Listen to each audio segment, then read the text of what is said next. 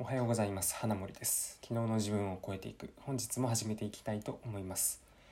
第189回目の放送です。この放送は昨日の自分よりも少しでも成長した自分になるということをコンセプトに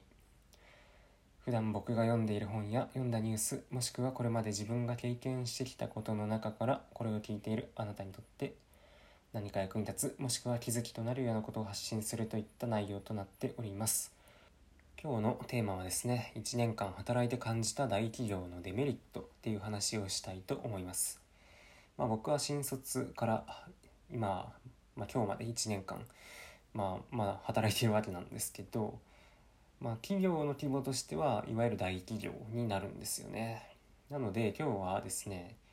これから就活する学生向けだとか今中小企業で働いているけどまあ、次もし転職するなら大企業行ってみようかなとか、まあ、そういった考えを持っている割と若めの方ですね、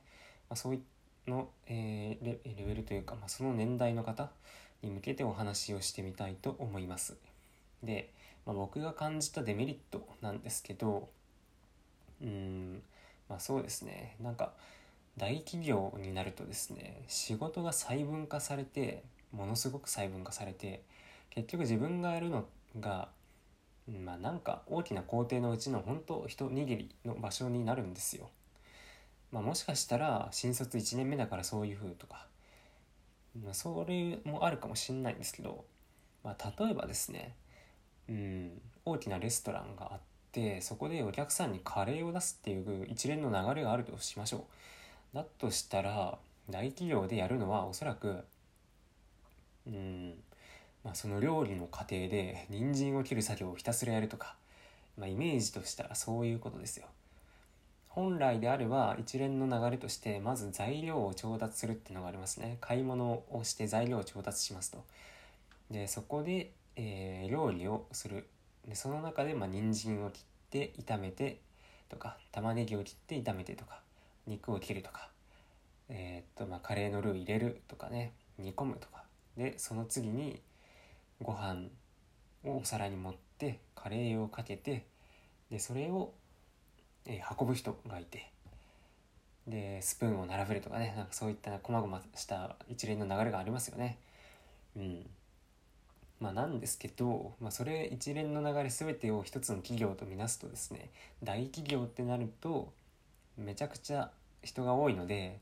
役割が細分化されて結局自分がやるのはひたすら人参人参を切る作業とかってなってくるわけなんですよ。うんまあ、それがねあのいいっていう人もいるとは思うんですけど、まあ、僕はちょっと今のところうんって思ってしまうところも泣きにしもあらずっていうのが正直なところですね。うん、でおそらくこれあくまでおそらくなんですけど中小企業であればもう少し裁量裁量というか役割の範囲が広いんじゃないかなとも思います。なので例えば今人参を切っているだけだけど実は玉ねぎとか肉も切ってさらにそれを炒めて全部煮込む作業一連の流れを任される可能性もありますよね。まあ、それは人が少ないからやらざるを得ないっていう側面も大いにあると思います。でまあいろんな多分役割をできる反面大変なことももちろんあると思うんですよ。うんまあ、それがいいか悪いかは多分人によるので、まあ、一概にあのどうというつもりはないんですけど、まあ、少なからずまあ、先ほども言ったように大企業っていうところになると役割がだいぶ細分化されて本当やることが単純化されてしまうと。これは絶対にある、うん、それは多分1年働いてみてまあかん少なからずそう感じた部分はあるので、まあ、多くの大企業に当てはまるんじゃないかなと僕は感じました。はい。まあ、あと何かあるかなって考えるとそうだな。うんまあそういう意味で考えると関連してうんと多分自分の裁量